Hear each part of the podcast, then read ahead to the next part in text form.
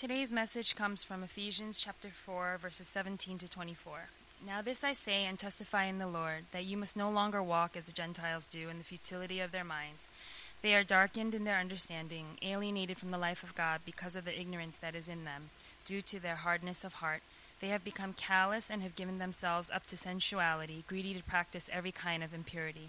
But that is not the way you learned Christ, assuming that you have heard about him and were taught in him as the truth in Jesus, to put off your old self, which belongs to your former manner of life and is corrupt through deceitful desires, and to be renewed in the spirit of your minds, and to put on the new self, created after the likeness of God in true righteousness and holiness. This is the word of the Lord. Thanks be to God. Now, please bow your heads with me one more time as we ask for the Lord to give us his illumination. Father, we pray now that you will help us to understand this wonderful word. Lord, without it, we are lost and we are doomed to live a life of utter blindness. And so, Father, would you continue to lead us by your Spirit through the preaching of the word? Father, I pray especially for those among us here who may be investigating the claims of Christ. Father, whether they be former people who used to go to the church or whether they are discovering for the first time this community of faith. Father, would you speak to them? And now, Lord, I end asking for your grace and mercy to be upon my brethren and sisters in Christ. May you speak to them right where they need to be spoken to, so that they may be refreshed and renewed by this word today.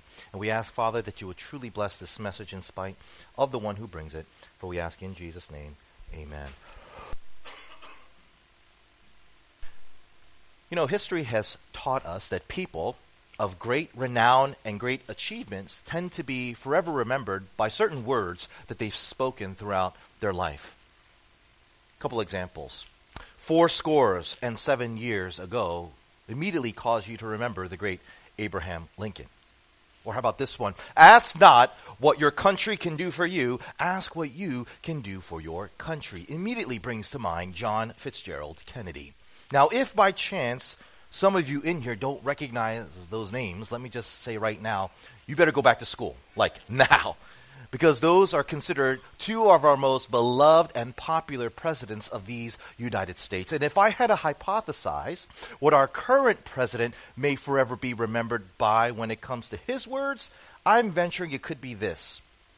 Your fake news, your fake news, your fake news. Now, please don't misunderstand. By saying this, I am not in any way indirectly, passively implying that I dislike this president or have a negative opinion about him. I only bring this up to draw your attention to something that many of you in here, Christians, may not realize. And that is this notion that the idea of fake news originated with our current president, because that's actually not true. Even though CNN may think that they are the first recipients of receiving such negative criticism, the fact of the matter is there's been another group since its beginning that has been receiving this kind of accusatory criticism as well of being fake news. And you know what that group is? It's a group that all of you Christians in here are a part of the church. That's right. We Christians have been called by the world as fake news. Now you're thinking to yourself, um, Pastor, I don't know if I'm following because I'm part of a church. I'm not part of a news organization. I'm a Christian. I don't consider myself a news reporter. Oh, is that right? Is that right? Christian, did you not forget? Or did you forget, excuse me? That part of your primary calling, one of your primary callings in this life to your Lord, is to proclaim a certain news report, aka the good news, aka the gospel. Have you forgotten? Yes, that is part of our calling. As Christians, we are called to spread a specific news report. We are called to spread the gospel, and yet people have referred to the content of our news the same way our president has referred to mainstream media. We are fake news. Now, before any of you in here would dismiss that as simply a manifestation of the world's hatred to God and his people, sad to say, there is some merit to why they would say we are this way.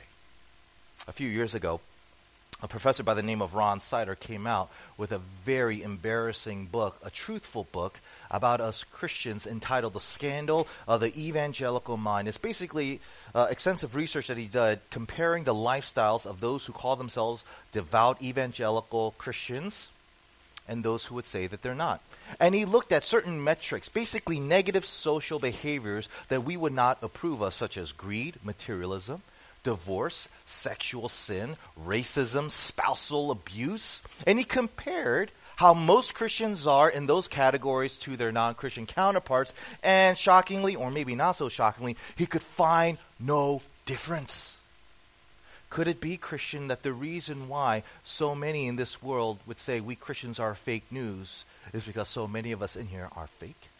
Could it be that the reason why so many consider our faith to be a fake faith is because so many of us are not living to the standards that God calls us to live out, the standards that we try to proclaim in the preaching of the good news known as the gospel? The question that arises as I say these things to you could be this how do we account for this inconsistency?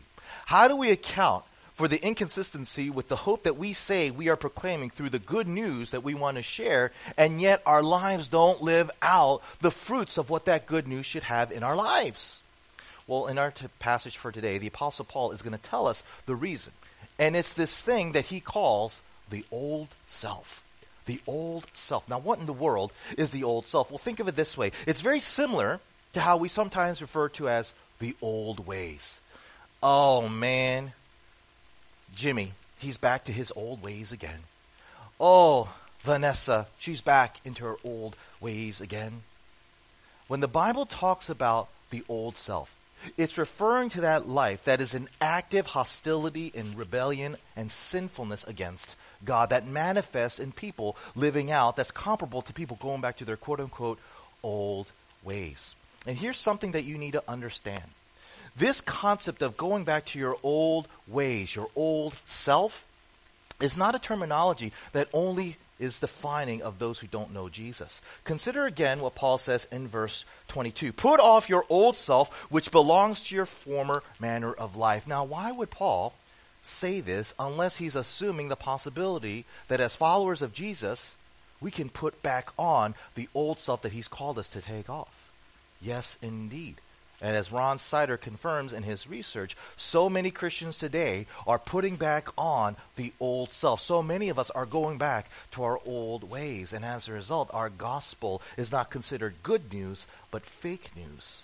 And so today's message is not only for those of you who are investigating Christianity, it's also for your Christians who are struggling with your Christianity in the hopes that as you come to understand this concept of the old self, you will be set free, and the news that you have to tell others would indeed be welcome as the greatest news of all. So let's do that now, okay? Three things that I'd like to share with you this morning. First, what the old self does to you. Second, how the old self is able to do it. And finally, how we take off the old self. What it does to you, how it's able to do it, and how to finally take it off. Okay, let's jump right in. First, what the old self does to you. Starting in verse 17, the Apostle Paul says to the Ephesians to quote, You must no longer walk as the Gentiles do. You must no longer walk as the Gentiles do. Now, for those of you who may be familiar with the background behind this letter that Paul wrote, you would know that Paul planted a bunch of churches in this city called Ephesus, and the ch- people that comprised these various churches were both Jewish Christians and they were Gentile Christians. Now, with that in mind, I don't want you to misinterpret what he just said to say, hey, you Jewish Christians, don't be like your non Jewish Christians because that's not what he's saying. When he says you must no longer walk as the Gentiles do, he's referring specifically to non Christians. Okay? Non Jewish non Christians. But the emphasis more on this idea of non Christians. He says, Christian, don't be like non Christians. And of course, again, as I said in my intro, he says that because it is possible for Christians to go back to their old ways, to take on their old selves, the way they used to be before they knew Jesus Christ. Hmm? It is possible for Christians to go back to these ways. Now, with that established, consider how Paul describes life in that verse. How does he refer to our life on earth? What does he call it? He calls it what? A walk, right? A walk. You must no longer walk. Now, by putting it this way, Paul sees life as a journey, right? As a path that you go on. It's a walk. Now, we all know what a walk is. It's something that we do every day. We walk to school, we walk to, er- to earth, we walk to work, Right? We walk to this train station that takes us to work and to school. We walk home. We do it all the time. Of course, we know what it means to walk. But something that maybe most of you are not cognizant of when it comes to walking is this. As you walk towards something, you're also simultaneously walking away from something else. That's just the nature of what it means to walk. As you go one way, you're going away from another. Okay? And here in these verses, Paul shows us that the old self lifestyle, as it walks towards sin and ultimately death, is also walking away from something else. And what is this thing that it is walking away from? Well, he tells us in verse 18. Now, before you actually read it, on first impression, it may seem that he's saying that you're walking away from two different things. But in actuality, He's saying one thing that manifests in two different ways. It's basically two sides of the same coin. So consider the first manifestation that he says. What's the first thing that you're walking away from? He says it right here. They are darkened, those who live the old self lifestyle, with understanding. In other words, says Paul, when you walk in accordance to the old self, you are walking away from understanding. You are walking away from knowledge. You are walking away from truth. Okay? Here's the question What is a non Christian, what is a Christian living in sin walking away when it comes to knowledge? Consider these words from theologian John Calvin when he writes Nearly all wisdom, knowledge we possess consists of two parts the knowledge of God and of ourselves. But while joined by many bonds, which one proceeds and brings forth the other is not easy to discern. End quote. What's he saying? He's saying this when it comes to knowing God, one knowledge that will always be attached to knowing God is knowing yourself. If you want to know God, you have to know yourself. But if you also conversely want to know God, excuse me, if you also conversely want to know yourself, you have to know God.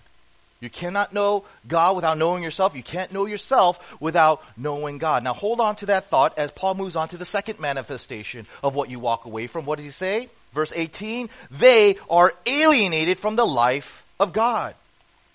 You know what it means to be alienated? It means to be distanced. It means to be separated. It means to no longer have intimacy, but instead hostility with the person whom you used to have a loving relationship with. Okay? So Paul is saying that as you choose to walk in the direction towards sin and death, you're walking away from God. But guess what? You're not just walking away from God. You're also walking away from who? Yourself the consequences of what happens as you walk in sin, as you go back to your old ways, is not only abandoning God, you're also abandoning yourself. That's what Scripture says. The more you live in rebellion against God and His laws, the more you stifle who God is in your life and you try to live, quote unquote, who you really are in freedom, which happens to be against God, ironically, is being so against yourself. You become self estranged. You become self alienated.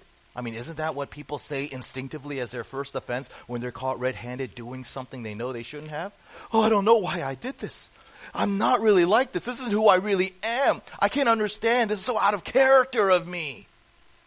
What are people saying with those words?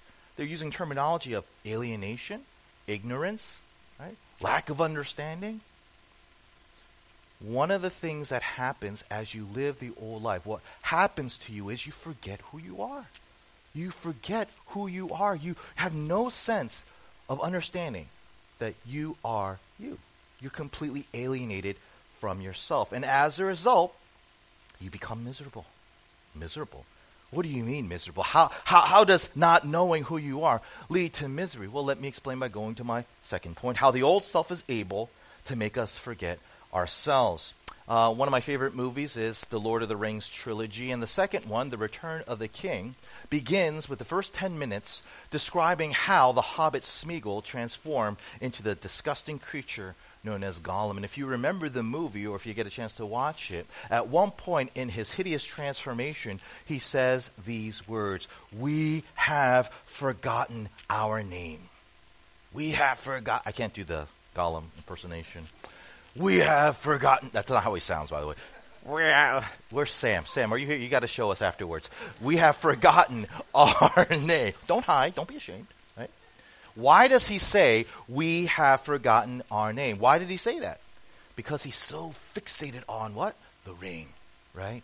The ring of power. And if you're familiar with the story, anyone who possesses this thing known as the ring of power gets so consumed, so obsessed, that the only thing they fixate on is the ring, meaning they forget everyone else. They don't pay attention to anything else, including themselves. Do you guys remember what they called the ring, whoever owned it? My precious, right? That is the language of someone who is obsessively, compulsively fixated on something to the point where you are forgetting everyone and everything else. The ring was so important to Smeagol, he's so obsessed day and night, that he ends up forgetting who he is, and the moment that he forgets, he transforms permanently into that creature known as Gollum. Paul, in our passage, says something very comparable happens to us when we live the old self. We forget who we are, and the reason we forget who we are is because we have something that we would call our precious. Something that we're so fixated on, something that we're so driven by, something that we're obsessed with, to where the only thing we think about is that and nothing and no one else, including ourselves. What, look at how he refers to it in verse 19. What is this thing that we're so obsessed with? He says sensuality, impurity, verse 19, or some translation puts it, foul desire. Now, when most people read those words, they almost exclusively think of sexual sin. And of course, that kind of fits the bill. But Bible scholars tell us that Paul is not specifying a specific category of sin, i.e., sexual sin, even though that could be part of it. They would say instead that what Paul is describing is a universal dynamic that is present in every kind of sin possible, right? Look again at how he describes those who are driven by this kind of mindset. They're what? Verse 19, greedy to practice every kind of impurity. Greedy to practice every kind of impurity. You ever try to interact with a greedy person? Right? And you ever try to convince them that it's not good to be greedy? It's like talking to someone who's addicted. They're like, yeah, I know I shouldn't want more money. Yeah, I shouldn't, you know, want more of this. No, I know I shouldn't be that way, but I can't help it. Right? Someone who is greedy in this form is characterized as someone who has no control, no self control, no ability to manage themselves. Right? Paul is describing a situation here where you are essentially an addict. An addict. Here's the thing with addiction you can literally and I mean literally, be addicted to anything. You have the drugs, you have the alcohol, you have the pornography, you know, the standard fare of addictions that we see so often. But you know, you can also be addicted to other things, like food, like work, like relationships, you know, things that are inherently good, inherently wonderful, and yet things that you can be so consumed by that ironically you end up being consumed by them. When it comes to things that you could be addicted to, you can be addicted to anything that is under this sun.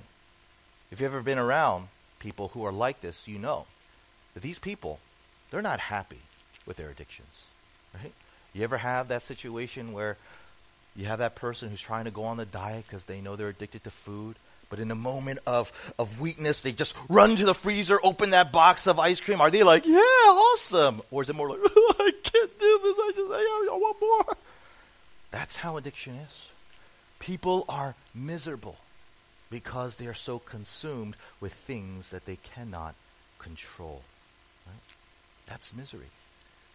If you ever read the book Return of the King and not just watch the movie version, there is a scene described where Gandalf, the wizard, is telling Frodo this same dynamic happening in the creature Gollum. Listen to what he says in the book as he's describing Gollum to Frodo. He says, He, Gollum, was altogether wretched. He hated the dark, and he hated light more. He hated everything, and the ring most of all. What do you mean? said Frodo. Surely the ring was his precious and the only thing he cared for. But if he hated it, why didn't he get rid of it or go away and leave it? You ought to begin to understand, Frodo, after all you have heard, said Gandalf.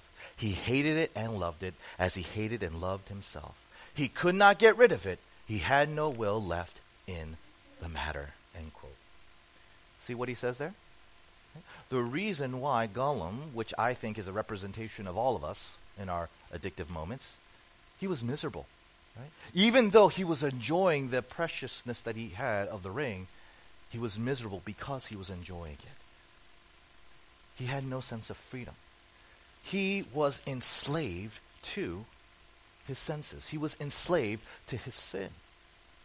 And I don't care about you. I don't care. No, I do care about you. I'm sorry. I don't care about what you may think on these matters. I do love you guys very much. It's not a Freudian slip. I'm just very tired. I got five kids. That's my trump card. Five kids, guys.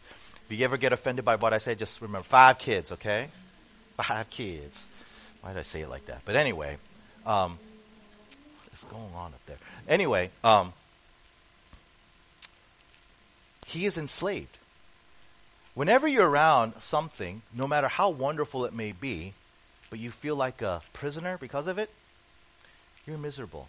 I, I mean, don't tell anybody, you know, I'm sure, you know, my, I love my kids. I love all five of them, speaking of. But I'm stuck at home a lot because of them. And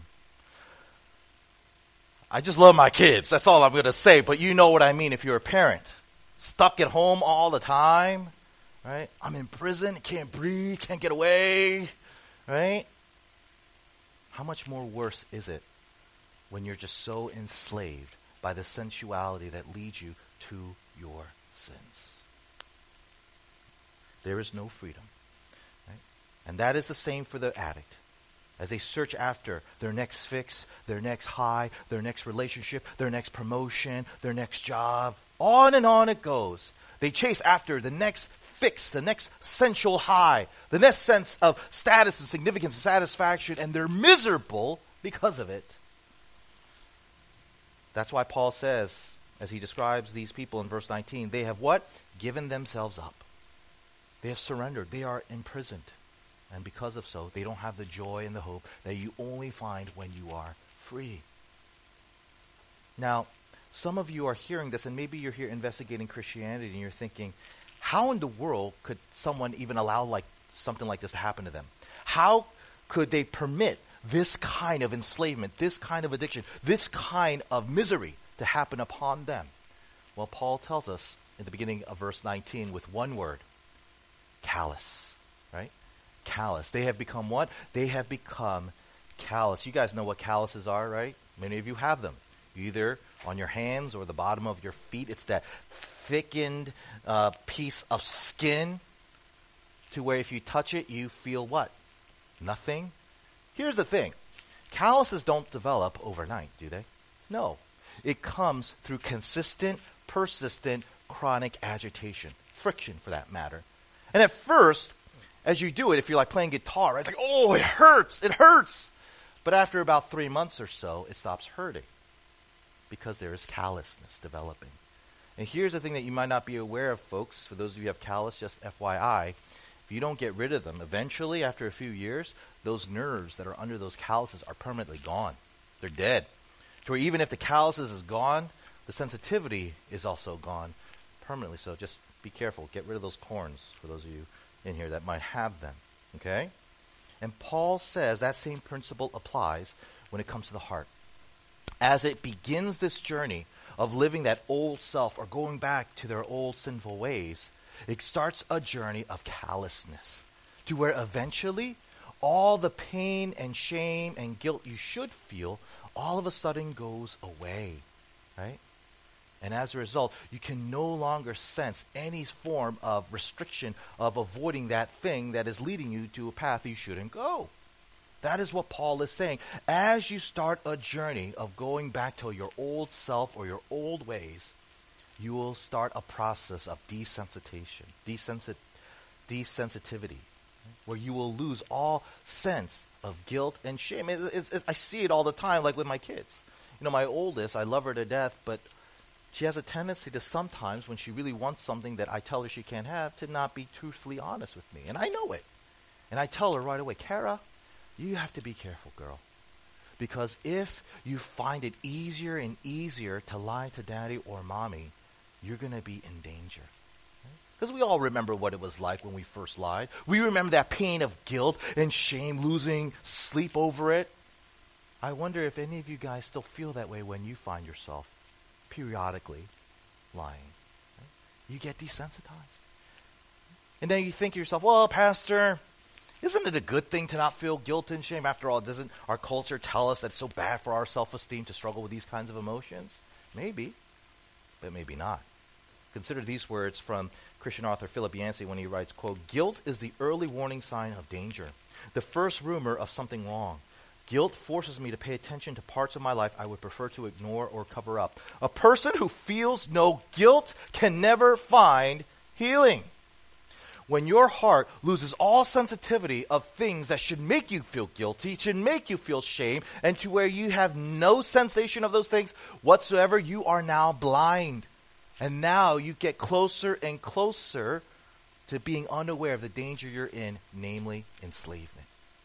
You want to know how people get there, how people get addicted, how people get consumed with self destructive tendency? Is because they allow their hearts to get callous. This is the process that the old self is always calling you to go on. And you have to be careful. You have to be watchful that you don't allow this heart of yours that God has created be so sensitive to anything that isn't holy to become more tolerant, to become more at ease. Because as you do, you will end up on a path that is very parallel to how Gollum went in the story, where now you have what you want, you enjoy what you want, and you're so miserable because of it. So here's the question How do we avoid this trap? This, leads me to my final point how we can take off the old self. Verse 20, Paul states that while living under the old self, he says, that's not how we learn Christ. That's not how we learn Christ. Now, what in the world does that even mean? That doesn't even make grammatical sense. What does it mean that that's not how we learn Christ? Well, if you read this same sentence in the original Greek, don't worry, I can read it for you. What Paul is really saying is this Christ does not do to you what your old self does to you. Christ does not do to you what your old self does to you. You see, the old self does these things against you, but Christ says Paul, does the exact opposite. The old self causes you to walk away from God. Christ makes you walk closer to God. The old self makes you forget who you are. Christ shows you who you really are. The old self makes you harden in your heart. Christ softens your heart. How does Jesus do all of this? How is he capable of undoing the damage of the old self? 2 Corinthians chapter 5.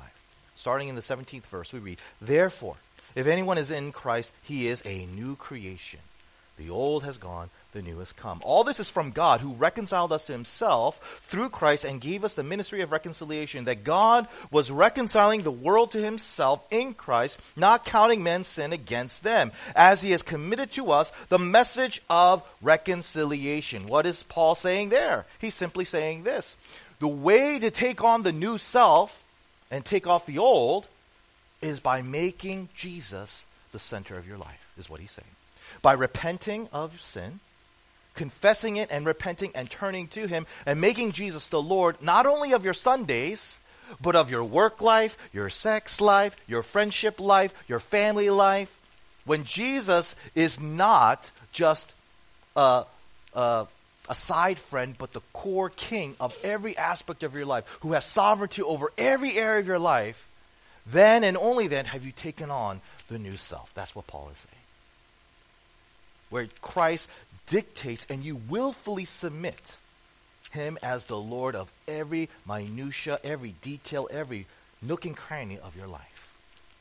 Where if Christ said to you, everything about you is mine, and you can say amen to that, that's how you've taken on the new self. Now you hear that and you're like, how does that exactly work? How does that really jive? I, I don't understand. The, the details are a little fuzzy. Well, let me break it down for you. When God came into the world as Jesus Christ, he did so so that he could die on the cross for your sins, to pay full payment for all of your sins. And as you and I, Christian, look to the cross, what do we see? The first thing we see is something that we don't see because of our callousness. We see our guilt, we see our shame. The whole point of what the cross is supposed to show you is that you are a guilty, shameful person. It shows you that you are wicked, you are, you are gross, you are perverted, you are dark, you are sinister, you are selfish, you are broken. That's the first thing it shows you. But the second thing it shows you is Jesus. The one who actually suffered the full payment for all of that wickedness, all of that brokenness, all of that perversity, all of that messed upness. He suffered for that for you. And when you understand those two things, then you understand who, first of all, God is. You know who He is? He is not fundamentally a righteous judge who just wants to judge at all costs at his core. You see, fundamentally at his core, he is what? He is a forgiving, he is a reconciling, loving Father. That's who he is. And when you understand that aspect of God, remember Calvin says, you know God, you know yourself, then you can understand who you really are. You are God's beloved. You are God's beloved. Yeah, you are a sinner. Yeah, you have broken his laws. But through Jesus, you are so loved. You are so precious. You are so sacred in his eyes. That's how God the Father is towards you. Well, you can say, oh, Pastor, but you don't understand. You don't know how far I've walked away from him. But don't you know how far the Father has walked towards you? Remember how I say that when people walk towards something, they have to walk away from something else? The Father walked towards you, but it cost him to walk away from somebody else. Our beloved Savior Jesus. Do you know that's what he was doing? Do you know why the Father turned his back away on Jesus on the cross? Because he was walking towards you. Jesus now allowed him to come after you and say, Come back home. Come back and be reconciled to me. Because you are my beloved. That's what the gospel teaches us. You see? And when you understand that, then all of a sudden, you feel free. Because now all of these things that try to draw you away from God, whatever it may be work, money, relationships, alcohol, drugs loses its taste. That's a terminology that addicts use. I don't want the taste anymore. I don't want the taste. All of a sudden, the taste for those things go away. And now, you start tasting the Lord. And He is good, as it says in the Psalms. And now, all of a sudden, there's no more imprisonment. There's no more lack of control. There is now freedom. There is now self control. And all of a sudden, people who would say, Man, you're so fake, all of a sudden say, Who are you? Wow. This is how the good news changes to great news, no longer fake news. It comes with you understanding the gospel in such a way that you are set free to where you understand who you are and you're able to no longer be who you used to be before Christ. Here's my challenge to you. Can we show the world that we are not fake news by not being fake anymore? Be who you are in Christ so that our good news can be what it truly is to the world. The greatest news, the most breaking news this world needs more than any other. Let's pray. Father, we ask that you would help us to understand this glorious, wonderful truth of being set free from our old ways, of being able to cast aside our old self and therefore taking on the new self. Lord, so many of us have struggled, and we admit we are not truly free. But Lord, we know that we can be set free we know we have that power because we have you. Lord, we need you to be in our lives. Not so that we can just enjoy the freedom that we have in Christ, but so that the world can know that there is true freedom only in you, Lord. Father, you have given us the stewardship of a report, of news that we are called to report. Father, let us not blind people to that wonderful news by being fake. Help us to be truly who we really are in your Son, so that we can be a blessing to the world. For we ask in Jesus' name, amen.